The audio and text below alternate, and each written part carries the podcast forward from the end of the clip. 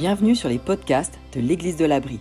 Nous espérons que le message qui suit vous fera grandir dans la foi, connaître un peu plus Dieu et vous donnera envie de suivre Jésus-Christ dans votre quotidien. Bonne écoute. Alors, je ne sais pas de quoi votre semaine a été faite.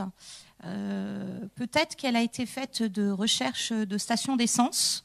Peut-être qu'elle a été faite de, de, recherche de stations essence ouvertes avec le bon carburant. Peut-être que vous avez connu des problèmes de transport en commun ce week-end. Il y a pas mal de lignes qui ne, fonctionnent pas en ce moment le week-end. Peut-être qu'en fait, votre semaine n'a pas été totalement sereine. Si c'est le cas, bah vous êtes au bon endroit, au bon moment. C'est exactement l'endroit où il fallait être. Aujourd'hui, donc, nous allons terminer notre série de trois messages qui était intitulée Serein. Elle a été programmée il y a de nombreuses semaines et elle a été euh, vraiment bien programmée parce qu'elle tombe au bon moment. Et donc Benoît va, euh, va conclure sur cette, euh, sur cette série. On a déjà eu deux clés euh, les, les deux semaines précédentes. On va aujourd'hui découvrir la troisième. Je vous souhaite une très bonne écoute.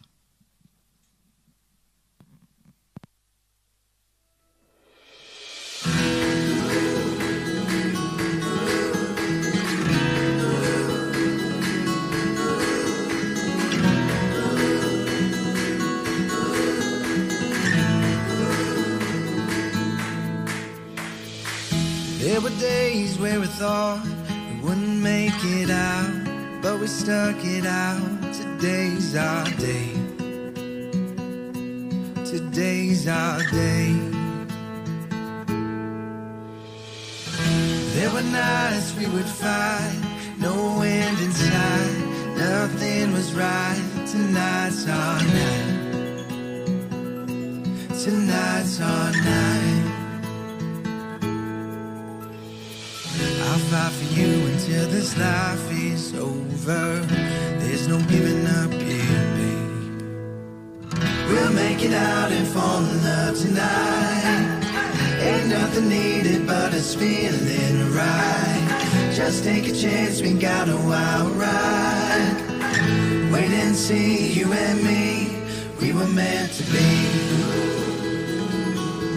We were meant to be.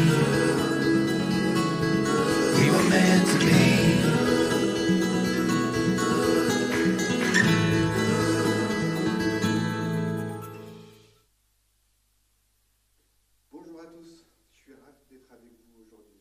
Je suis ravi d'être là. Bonjour à vous qui êtes en ligne. Ça me fait plaisir que vous soyez là aussi à regarder fidèlement ce que nous produisons ici dans le bâtiment de l'église de l'Abri. Euh, je voudrais remercier toute l'équipe là qui a préparé le moment qu'on vient de vivre avant, le moment de musique. Alors je sais tout à l'heure il y a quelqu'un en jaune, c'était pas moi, mais en fait ce, ce moment de, de musique était tellement bien préparé par rapport à ce qu'on va dire aujourd'hui. Et merci Catherine aussi pour tes, tes introductions. Euh, voilà, je suis ravi d'être ici avec vous. Je suis ravi euh, de vivre avec vous ce troisième épisode de notre série sur la sérénité. La sérénité, c'est le mot qu'on a choisi pour cette année. Et euh, c'est quelque chose que je vous souhaite. C'est quelque chose que je nous souhaite. C'est quelque chose que je me souhaite d'être serein. Et donc c'est bien d'y réfléchir à cette sérénité. C'est bien de- d'identifier ce que l'on peut faire pour être serein. Où la trouver Où la chercher euh, je voudrais commencer par vous donner la définition qu'on a donnée lors, de la première, lors du premier message. C'est Lorenzo qui l'avait donné. Il a donné une définition de la sérénité qui est la suivante, pour qu'on s'entende bien sur ce dont on parle. La sérénité, c'est l'absence de stress. Donc c'est pas la peine d'aller regarder dans le dictionnaire, vous ne trouverez pas cette définition. C'est comme ça que nous avons sou- souhaité définir dans un premier temps la sérénité, par l'absence de quelque chose, de ce stress, de cette pression, de ces épreuves. Et pour chacun d'entre nous, ce stress, il peut revêtir de différentes, euh, différentes formes. Pour certains, l'idée même d'être dans ce bâtiment ici et maintenant, ça représente un stress. Pour vous, c'est difficile parce que c'est peut-être la première fois que vous êtes ici dans le bâtiment et vous vous dites où est-ce que je mets les pieds? Où est-ce que je mets les pieds? En plus, on m'a dit que c'était un bâtiment d'église et moi, l'église, c'est pas trop ma cam. Et euh, je ne sais pas qui sont les gens qui sont là, je ne sais pas comment ils vont réagir, etc. Et c'est peut-être déjà un premier stress, une première pression. Pour d'autres, le stress, il est d'une autre nature. Je pense aux étudiants. Les étudiants qui sont en ce moment en début d'année et qui se disent que peut-être qu'à la fin de l'année, il va falloir changer d'orientation parce qu'ils n'auront pas réussi leur première année.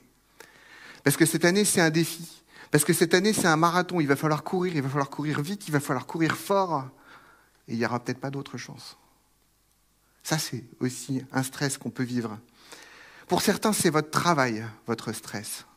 Le fait d'aller au travail, la pression que vous vivez au quotidien dans votre travail, vos collègues, la tâche qui vous est demandée, trop lourde ou trop légère, on parle aussi de bore-out.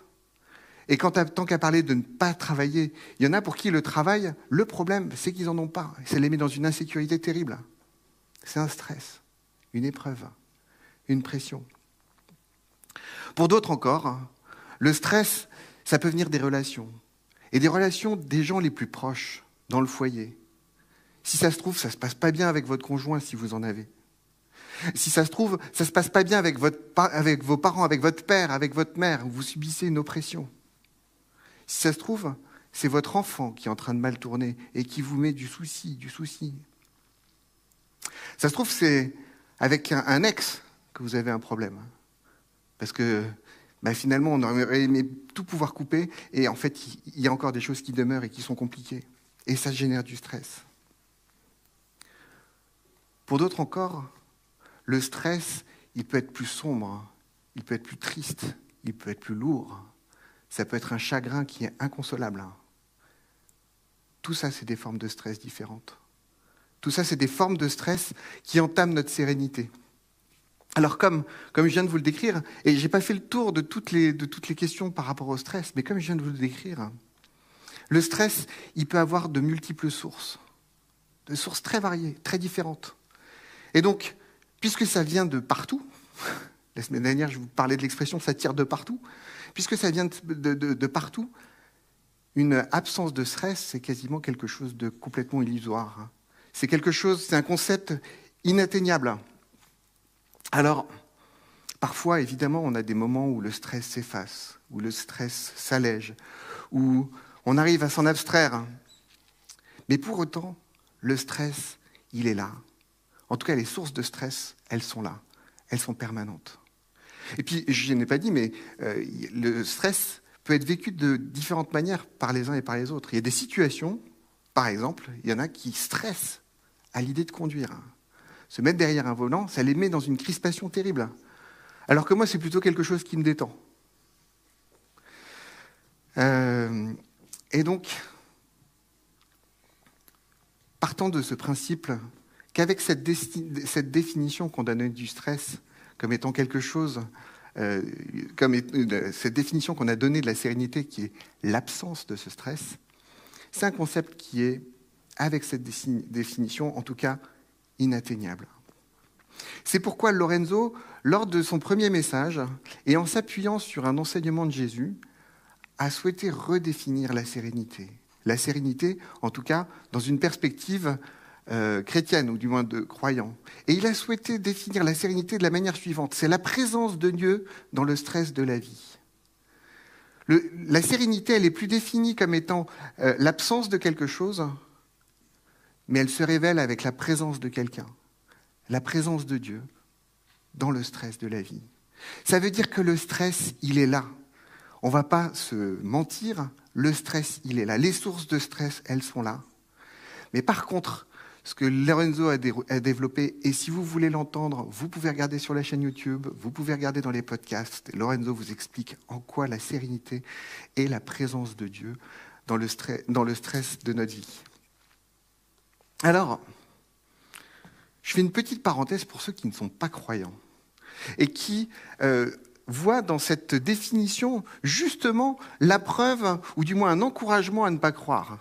Parce qu'ils se disent peut-être, euh, et c'est un raisonnement que j'ai déjà entendu, c'est bah, finalement, euh, croire en Dieu, c'est pour les faibles.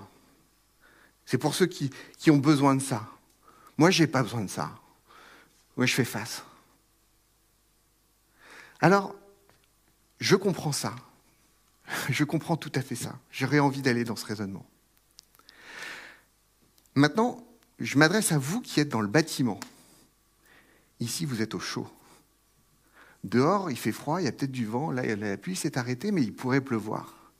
Et vous êtes dans le bâtiment et vous êtes mieux dans le bâtiment que dehors. Même si physiquement, vous pourriez encaisser complètement le fait d'être dehors. Moi, j'arriverai à vivre dehors, là, pas de problème. Eh bien, ce n'est pas parce que j'arrive à vivre dehors que pour autant je considère que le bâtiment n'existe pas. Vous ne faites peut-être pas de raisonnement aussi simpliste. Je ne suis pas en train de vous prouver l'inexistence de Dieu. Je vous dis juste que si vous dites que Dieu n'existe pas, parce que c'est une invention de ceux qui en ont besoin, c'est peut-être un raccourci qui est un peu facile. La dernière fois, deuxième rappel, on est en train de faire dans les épisodes précédents. La dernière fois, on a vu euh, le stress comme étant la résultante d'une asphyxie, de je suis sous l'eau. Euh, et on a vu que, euh, on a conclu que on avait besoin de pause pour être serein, qu'on avait besoin de pause dans notre journée, qu'on avait besoin de pause dans notre semaine, qu'on avait besoin de pause dans notre année pour être serein. Et tout simplement, Jésus en a montré l'exemple. Jésus, dans son humanité, il a donné l'exemple. Il prenait des pauses pour se ressourcer, pour faire descendre la pression, pour euh, amener son stress au bon endroit. Et en plus, c'est même un commandement que Dieu avait donné à son peuple auparavant. Faites des pauses. Et donc on avait conclu avec cette recommandation. Insérez des pauses. Insérer des pauses, ça veut dire soyez volontaire dans la manière de dégager du temps dans votre emploi du temps pour faire des pauses, pour vous arrêter, pas pour faire du réseau social, hein, on avait fait le procès des réseaux sociaux, mais insérer des pauses, crac, un moment réservé pour vous, pour prendre de la distance. Parce que sinon, sinon le stress, le stress va s'insérer dans toutes les anfractuosités de votre vie, toutes les anfractuosités de, de votre emploi du temps. J'espère que le message que vous, avez entendu la dernière fois, pour ceux qui l'ont entendu, sinon il est aussi disponible sur YouTube et sur les podcasts, euh, j'espère que ça vous a interpellé. Vous savez, je suis ici là, et c'est moi la semaine dernière qui vous ai donné le message sur le fait de, faire des pauses. Et donc, euh, oui, je constate cette vérité et je me dis c'est quelque chose qu'il faut enseigner, quelque chose qu'il faut partager. Mais je ne suis peut-être pas forcément celui qui est le meilleur exemple en la matière, en matière de pause. Et pareil, je ne veux pas l'accuser. Oh si, elle m'entend pas. Mon épouse est pareille. On est tous les deux un peu toujours au taquet, toujours un peu en flux tendu. Et cette semaine, suite au message que j'ai donné la semaine dernière, on s'est dit mais on va, on va s'appliquer ce principe. On va faire des pauses. Et ça nous a fait du bien ça a amené de la sérénité. Parfois plus difficile à dire qu'à faire. Bah, à faire qu'à dire. Non, à dire qu'à faire. Aujourd'hui, on est sur notre troisième message et on va s'intéresser à, un propos que l'apôtre Paul a tenu dans une lettre qu'il adresse à l'église de Philippe. L'église de Philippe, c'est une église que lui-même a fondée. Et le ton de cette lettre, c'est un ton qui est plutôt affectueux affectueux. Euh, le climat général, c'est la joie. La joie dans toutes les circonstances. J'ai envie de dire même la joie malgré les circonstances. Et Paul, c'est quelqu'un qui a connu plutôt une vie stressante. Il n'y a pas grand monde parmi nous qui serait prêt à supporter une vie telle que celle de Paul. Ça a été compliqué pour lui. Euh, dans une de ses lettres, d'ailleurs, il fait un peu l'inventaire de, des baffes qu'il a prises. Donc, euh, qu'est-ce qu'on a, en stock? On a des naufrages. On a les 40 coups moins 1. Donc, c'est juste parce qu'il ne fallait pas donner 40 coups, donc, euh, coups de bâton, donc on en met 39, mais on les met euh, bien. lapidation. Et j'en oublie. Et j'en oublie, et j'en oublie, et j'en oublie. Et si vous souhaitez en connaître plus sur l'histoire de Paul, je vous invite à lire les actes des apôtres. C'est un livre que vous trouverez dans la Bible, dans le Nouveau Testament, juste après les histoires qui racontent l'histoire de Jésus, les évangiles, les actes des apôtres. Ça se lit comme un roman, c'est trépidant, et à peu près les deux tiers des actes des apôtres, c'est consacré à Paul. Et Paul, quand il s'adresse aux Philippiens, il est à la plage, tranquille, peinard. Il y en a qui sourient parce qu'ils savent que ce n'est pas vrai. Paul, quand il s'adresse aux Philippiens, il est au fond d'une prison. On ne sait pas exactement laquelle, euh, et donc je ne vais pas vous dire laquelle c'est. Euh, il est au fond d'une prison. Ce qu'on sait, c'est que être en prison, c'est pas fun. C'est pas le- l'endroit le plus, le plus tranquille qui soit. C'est pas la zénitude absolue. Et c'est de là qu'il a écrit un certain nombre de, de- lettres. Et je voudrais commencer par deux conclusions qu'il va nous donner dans, dans- dans cette lettre. Deux conséquences. Ça commence toutes les deux par alors. Voilà. Je vous donne les conclusions, je vous donne la fin de l'histoire en gros, parce que c'est comme ça que vous allez, pour que vous compreniez pourquoi est-ce que j'ai choisi ces textes. Donc on est dans Philippiens. Alors la paix de Dieu, qui surpasse tout ce qu'on peut concevoir, gardera votre cœur et votre pensée sous la protection de Jésus-Christ. La paix. La paix, on a considéré que la paix et la sérénité, c'était synonyme. Et la paix intérieure en particulier. Et la paix dont il est question ici, c'est la paix intérieure. Il est bien question de sérénité. Je n'ai pas voulu substituer le mot dans le texte parce que voilà, il est présenté avec ce terme la paix. Mais quand euh, je lis la paix, je pense à la sérénité, à notre mot de l'année. Et cette deuxième conclusion que Paul fait, alors le Dieu qui donne la paix sera avec vous. Voilà. Deux, conclusions que Paul fait euh, sur, euh, sur où finalement est, la paix nous est donnée, la sérénité nous est donnée. En gros, ce qu'on s'attend à voir dans les textes qui précèdent, c'est la recette secrète de, de la paix, de la sérénité, la paix intérieure. Le Dieu dont Paul parle, c'est le Dieu qui donne la paix. C'est de celui-là dont il parle. Et il, en parle par expérience. Paul, il est en prison. Peut-être qu'il est euh, dans l'antichambre de l'exécution. En tout cas, lui, il ne le sait pas, parce que peut-être c'est l'une des fois où il s'en est sorti. Mais il est certainement sous un poids, sous une pression qui est extrêmement intense. Et on pourrait se dire, mais Paul, franchement, t'es pas la bonne personne pour parler de sérénité. T'es pas dans les bonnes conditions. Tu ne peux pas nous parler de sérénité alors que tu es en plein milieu de, ce, de cette prison. Ton Dieu, qui deux ans, peut te donner la paix. Il fait quoi là? Tu es aux mains de tes ennemis. Il fait quoi ton Dieu?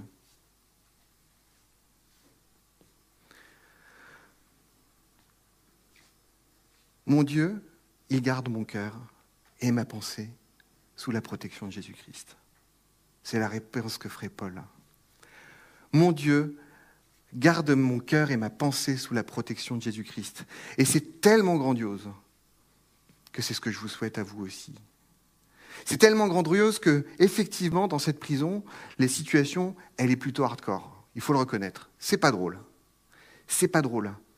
Mais j'ai cette sérénité qui m'est accordée par Dieu qui est incroyable. Elle est tellement incroyable que je vous la souhaite à vous qui êtes en liberté.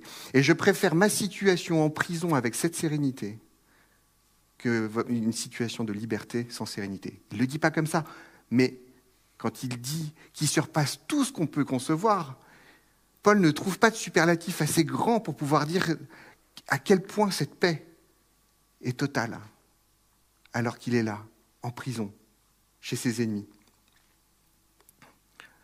Quelle est donc cette recette secrète, Paul? Eh bien, figurez-vous qu'elle n'est pas si secrète, cette recette, parce qu'elle a été écrite, puisque Paul l'a écrite aux Philippiens, et les Philippiens ont trouvé ça bien, ils se la sont répétés, ça a été recopié, et puis c'est arrivé un jour dans ce qu'on appelle la Bible, qui est une collection de livres, et ce texte que Paul a écrit nous a été parvenu presque 2000 ans plus tard, parce que c'est une recette qui n'est pas secrète. Alors voilà comment ça commence. Réjouissez-vous en tout temps de ce que le Seigneur est pour vous. Oui, je vous le répète, soyez dans la joie. Je vous avais dit que c'était une épître avec une coloration assez réjouissante, avec de la joie. Ben voilà, c'est le cas. C'est la deuxième fois que mot pour mot, il dit cette phrase-là. Réjouissez-vous en tout temps de tout ce que le Seigneur est pour vous. Mot pour mot. Soyez dans la joie. Dans le bain obscur des problèmes de la vie, il est parfois difficile de se réjouir. C'est vrai. Le stress, les épreuves, parfois, ça occulte tout on est dans le noir. C'est dur. Paul nous dit un truc, il dit réjouissez-vous. C'est une invitation à se dire, à nous dire, il y a des aspérités peut-être infimes sur lesquelles on peut s'accrocher, une lueur quelque part sur laquelle on peut s'accrocher. Et commencer par cette lueur, regarder à cette lueur et nous en réjouir. Et de réjouir de ce que le Seigneur est pour nous. Finalement, quand on y pense, si on commence à réfléchir, qu'est-ce qu'est le Seigneur pour nous? Il nous a voulu, il nous a donné d'être, il nous a aimés, il veut notre bien. C'est pas incroyable? Oui, dans les ténèbres, on a du mal à le voir. Mais ça, c'est une aspérité sur laquelle on peut s'accrocher déjà pour commencer. Je ne comprends pas ce qui se passe. Mais je sais qu'il y a un Dieu qui est là et qui m'aime. Et puis, il poursuit avec cette phrase. Le Seigneur est proche. Je ne vais pas refaire la série, mais on a fait l'année dernière, en fin d'année, une série qui s'appelle Tu n'es pas loin, où justement on a développé cette histoire. Le Seigneur est proche. C'est euh, Jésus qui, dans son ministère, ne cessait de proclamer Le royaume de Dieu est proche. On n'est pas loin, mon Père et moi. On est près de vous. On est là pour vous accompagner. C'est là la bonne nouvelle. Venez à nous. Le Seigneur est proche. Dieu n'est pas loin, prêt à nous secourir. Et il continue, Paul. Ne vous mettez en souci pour rien, mais.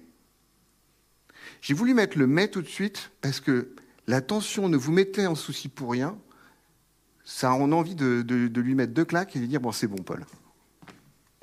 Donc il y a un mais qui dit qu'il va y avoir une suite. Mettez-vous en souci de rien. C'est choquant. Il. C'est facile à dire. Mais en fait, quand Paul nous dit ne vous mettez en souci de rien, il fait un aveu. Il fait l'aveu qu'il y a des raisons objectives d'avoir du souci. Il nous invite à ne pas nous, mettre en souci, mais il commence quand même à pointer. Lui, il le reconnaît qu'on vit dans, du stress, si on ne vous mettez en souci pour rien. Ne laissez pas votre paix, votre sérénité être entamée par le stress. Mais, mais, mais, mais, en toute chose, exposez vos demandes à Dieu en lui adressant vos prières, vos supplications, tout en lui exprimant votre reconnaissance. Et je vous avais mis du suspense en disant, ben, il avait dit ne vous mettez en souci pour rien, il a qu'à. Et on s'attend à quelque chose de ouf après, il n'y a qu'à prier.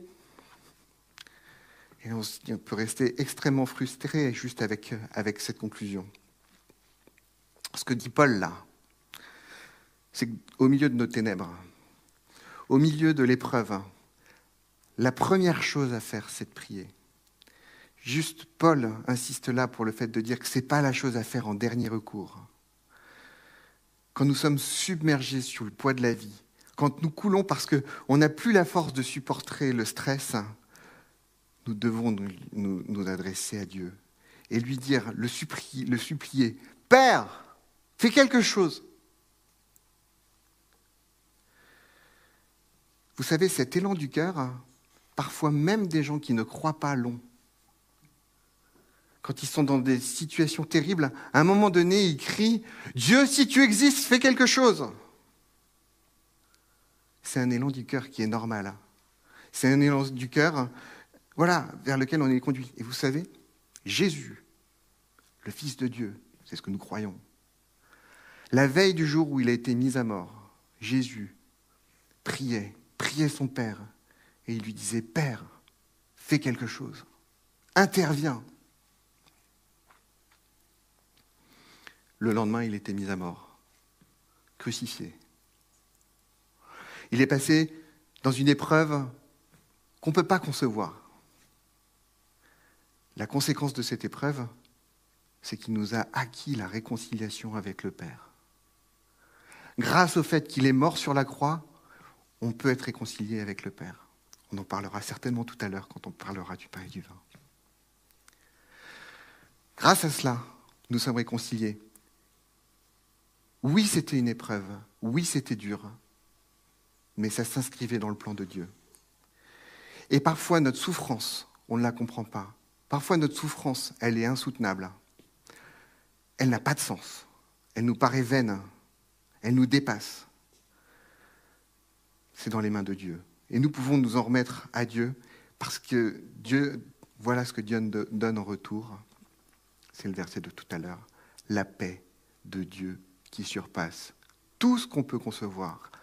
Elle gardera votre cœur et votre pensée sous la protection de Jésus-Christ. L'épreuve est là, mais la paix, une paix inconcevable, est là.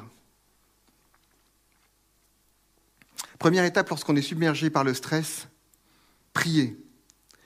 Se tourner vers Dieu qui a les épaules, les épaules beaucoup plus larges que nous, tellement plus larges, incroyablement plus larges. Et nos supplications, vous savez, elles peuvent prendre la forme de la colère. Elles peuvent prendre la forme de la rage, de l'angoisse, parce que ce sont des sentiments qui sont légitimes. Et Dieu peut les entendre. Dieu peut les encaisser. Vous savez pourquoi? Parce que ce que veut Dieu pour nous, ce que veut Dieu avec nous, c'est une relation personnelle. Et il ne s'attend pas à ce qu'on lui répète sans arrêt des prières par cœur, des prières qui soient euh, lisses, des prières qui soient euh, politiquement correctes, polissées. Il souhaite entretenir avec nous une relation vraie, honnête, authentique, intime. Si vous commencez à vous adresser en lui disant, en mettant des masques devant lui, en n'étant pas complètement honnête avec lui, vous lui mentez, vous mentez à vous-même parce qu'en plus Dieu voit le fond de votre pensée. Vous n'êtes pas vraiment en train de, de nourrir une relation. Vous êtes en train juste de faire des trucs, un peu de la magie. Donc quand Paul parle d'exposer nos demandes à Dieu, il souhaite qu'on s'adresse à lui franchement, sans détour, une prière honnête, une prière vraie, une prière à laquelle Dieu pourra répondre il pourra donner sa force pour pouvoir traverser ce stress, cette épreuve. Prier, c'est sa recommandation. Prier ne nous enlève pas notre responsabilité dans l'action.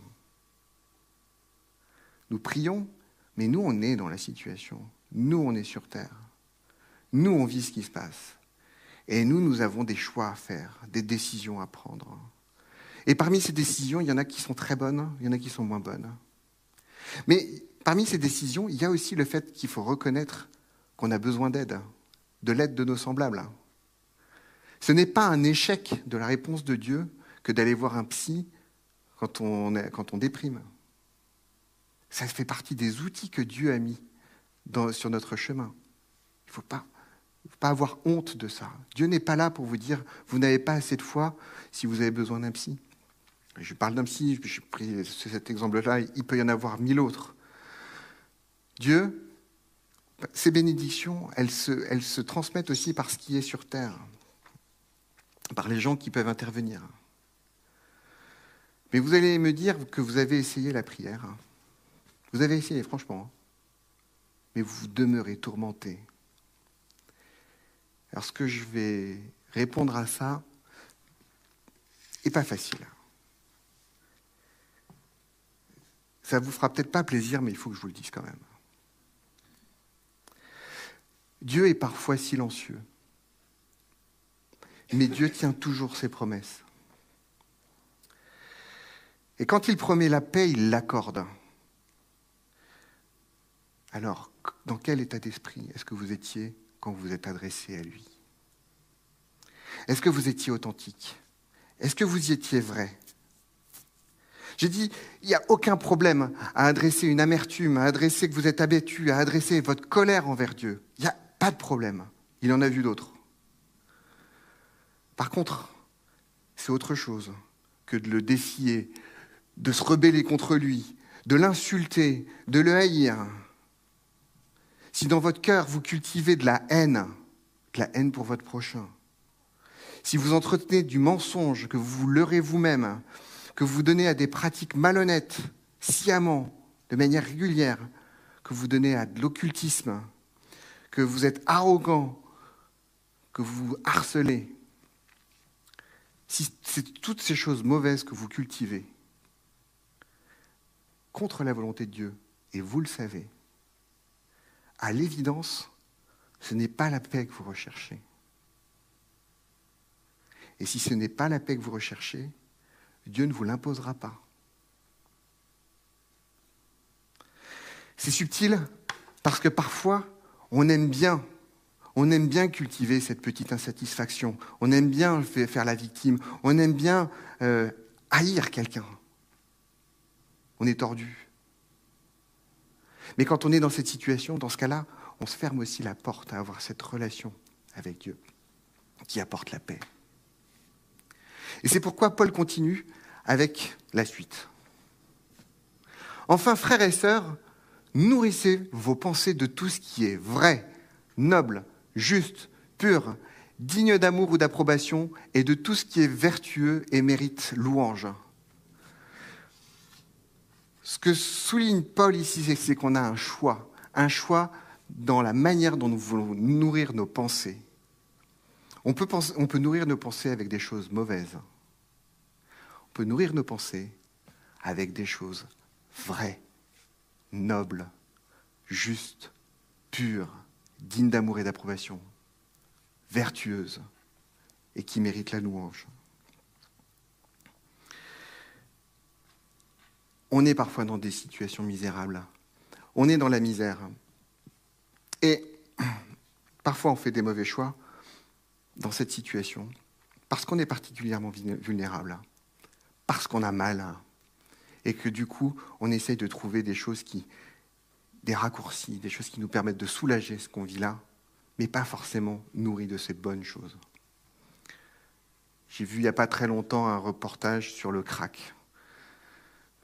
C'est terrible cette drogue. Hein. Et j'étais particulièrement ému par cette femme qui disait qu'elle est tombée dans le crack après avoir perdu son enfant. Et elle disait quand j'étais sous le produit, au moins j'avais plus la tristesse de ça. C'est la puissance du crack, c'est formidable. Mais le crack l'a emmené tellement plus profond. C'est pas une solution. Quand on est sous le stress, on est vulnérable. On a besoin de ressources, on a besoin de vitamines. Il faut se nourrir de bonnes choses, de choses qui vont nous amener à bon port. Il ne faut pas se nourrir de mensonges. Il faut faire attention à toutes ces séductions, des choses qui pourraient être faciles, mais qui ne sont pas la vérité. au cours de ma carrière, j'ai eu, ça m'est arrivé, de, faire face. moi, j'ai des petits problèmes hein, dans ma vie, hein, ce pas des gros problèmes. Hein. mais de faire face à une situation stressante, et il y avait le mensonge qui était là, qui se présentait, qui m'était proposé. On m'a dit, t'as qu'à faire ça. Eh ben, je ne regrette pas la décision que j'ai prise. J'ai refusé ça parce que j'avais pas envie de, j'avais envie de, conserver ma paix. Comment est-ce que j'aurais pu vivre après, après ce mensonge? Première étape de la recette de Pierre, prier. Deuxième étape, se nourrir, se nourrir de bonnes choses. Et voilà le troisième ingrédient que Paul nous donne. Ce que vous avez appris et reçu de moi, ce que vous m'avez entendu dire et vu faire, mettez-le en pratique. Alors le Dieu qui donne la paix sera avec vous. Deuxième fois qu'on a cette conclusion sur cette paix qui nous est donnée. Mettez en pratique. Le deuxième ingrédient, il s'intéressait aux pensées qui doivent se nourrir de bonnes choses. Le troisième ingrédient, il dit, mais de ces bonnes choses, vous en faites quelque chose de concret, de vrai. On dit parfois, il n'y a pas d'amour c'est quoi l'expression? Il n'y a pas d'amour, il n'y a que des actes. Quelque chose comme ça. C'est ce que nous dit, ce que nous dit Paul. Donc cultivez toutes ces, vérités qu'on a vues euh, précédemment. Et, c'est le raisonnement que fait Porte et traduisez-le en actes. Et le Dieu qui donne la paix sera avec vous. En pratiquant le bien, Dieu travaille en nous. Et on voit Dieu à l'œuvre. Et on a envie de lui faire davantage confiance on voit ce qu'il produit en nous, et on voit aussi ce qu'il produit à travers nous. On en voit les fruits. Ça nous encourage, ça entretient la paix, parce que Dieu est à notre côté dans le stress. Tous ces points que Paul expose, j'ai envie de les concentrer dans une petite expression. Relation personnelle. Relation personnelle avec Dieu. C'est ça qui, à quoi il nous demande pour nous donner la paix. Cultiver cette relation personnelle avec moi. Priez, adressez-vous à moi, réjouissez-vous de ce que je vous donne. Suppliez-moi. Je suis là. J'ai les épaules pour, pour, pour encaisser tout ça. Soyez vrai avec moi. Nourrissez-vous de bonnes choses, de bons principes, de bonnes vertus, de vérité, de noblesse, de choses qui sont pures, justes. Allez-y, c'est bon à manger. C'est pour ça d'ailleurs qu'on aime chanter ici. On aime bien chanter, on aime passer ce moment super, mais on s'attarde sur des mots qu'on se répète, qu'on se répète à longueur d'année. Et ça, ça nous permet de nous nourrir, de nourrir de, de, bonnes choses, de bonnes choses qui vont rentrer progressivement et faire de, nous aider à prendre les bonnes décisions. Et dans cette relation personnelle, pour être cohérent, il faut que ces choses se traduisent aussi dans des actes, en cohérence avec l'esprit, de manière concrète. Finalement, la seule chose en appliquant ça, cette relation, en mettant en application ces choses-là, on va concrètement aimer notre prochain comme nous-mêmes, qui est, je vous le rappelle, le seul enseignement, le seul euh, commandement que Jésus nous laisse. Aimez votre prochain comme vous-même, de manière concrète. La relation personnelle, c'est ça que Dieu veut. Prier, se nourrir de bonnes choses, mettre en application. Ce que je vous dis là, j'espère que vous le saisissez. j'espère que vous comprenez. Alors attendez, non, avant ça, je voudrais vous donner la phrase que j'aimerais que vous reteniez. C'est la phrase d'après. Dieu donne une sérénité inconcevable. C'est le terme de Paul. Inconcevable. Ça, ça dépasse ce qu'on peut concevoir. Dieu donne une sérénité inconcevable. C'est une promesse dans le cadre d'une relation personnelle, authentique avec lui. Certains m'ont déjà entendu le dire. Il n'y a rien de plus important que votre relation personnelle avec Dieu. Eh bien, c'est la conclusion finalement de ce message. Dieu donne une sérénité inconcevable dans le cadre d'une relation personnelle, authentique avec lui. J'espère que, j'espère que vous le saisissez. J'espère que vous comprenez que ce n'est pas juste une histoire de bisounours que je suis en train de vous raconter là, mais que c'est quelque chose de vrai et de concret. Paul, qui était dans sa prison, l'a expérimenté et il a souhaité qu'on le sache, ça. Il nous l'a transmis. D'une certaine manière, je peux témoigner d'avoir vécu ça. Et d'autres personnes ici dans l'Assemblée peuvent témoigner d'avoir vécu cette, cette paix, cette sérénité que Dieu donne parfois de manière parfaite. On n'est pas parfait aussi dans notre, dans notre relation personnelle avec Dieu. Mais elle, elle, nous est accessible. Et de nombreux chrétiens l'ont expérimenté. Alors pour ceux, pour ceux qui sont chrétiens, pour ceux qui croient que Jésus est mort pour leurs péchés, ressuscité d'entre les morts et qui veulent le suivre, c'est quelque chose à laquelle nous sommes appelés. C'est ce que Dieu veut pour nous. C'est ce que Dieu veut pour nous. On doit la cultiver, cette relation personnelle, pour bénéficier de cette sérénité, où on doit être dans cette sérénité juste parce qu'on est en, accord avec Dieu. Imaginez que, que tous les chrétiens, tous ceux qui se disent chrétiens, cultivent une véritable relation personnelle authentique avec Dieu, réelle, continue. On aurait des îlots de sérénité partout sur la planète. Il y aurait une sérénité euh, dans, les couples, dans les familles. Il y a la sérénité dans vos proches. C'est ce que Dieu veut pour vous, ce que Dieu veut pour les, vos proches. C'est ce que Dieu veut pour le monde. Dieu donne une sérénité inconcevable dans le cadre d'une relation personnelle, authentique avec lui. Je vais prier.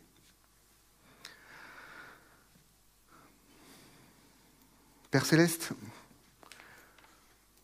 merci pour euh, ces écrits que tu nous as transmis de l'apôtre Paul, hein, qui, a quand même eu une vie euh, drôlement chaotique, drôlement compliquée, mais qui témoigne de ce que toi tu peux offrir dans les moments les, les plus terribles. Et oui, notre, euh, notre vie, elle est parsemée de, de moments difficiles parce que les sources de stress, elles sont là partout.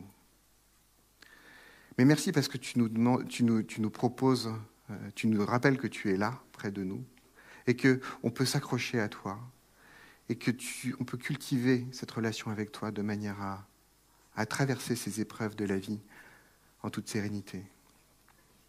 Merci pour ton amour. Merci pour ton amour concret. Merci pour euh, cette réconciliation que tu nous as acquis et qui nous permet de pouvoir te considérer comme étant un Dieu proche, un Dieu qui prend soin de nous, un Dieu qui nous veut euh, une paix intérieure. Amen.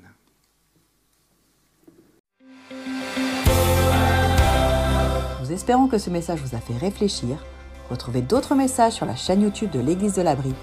À très bientôt!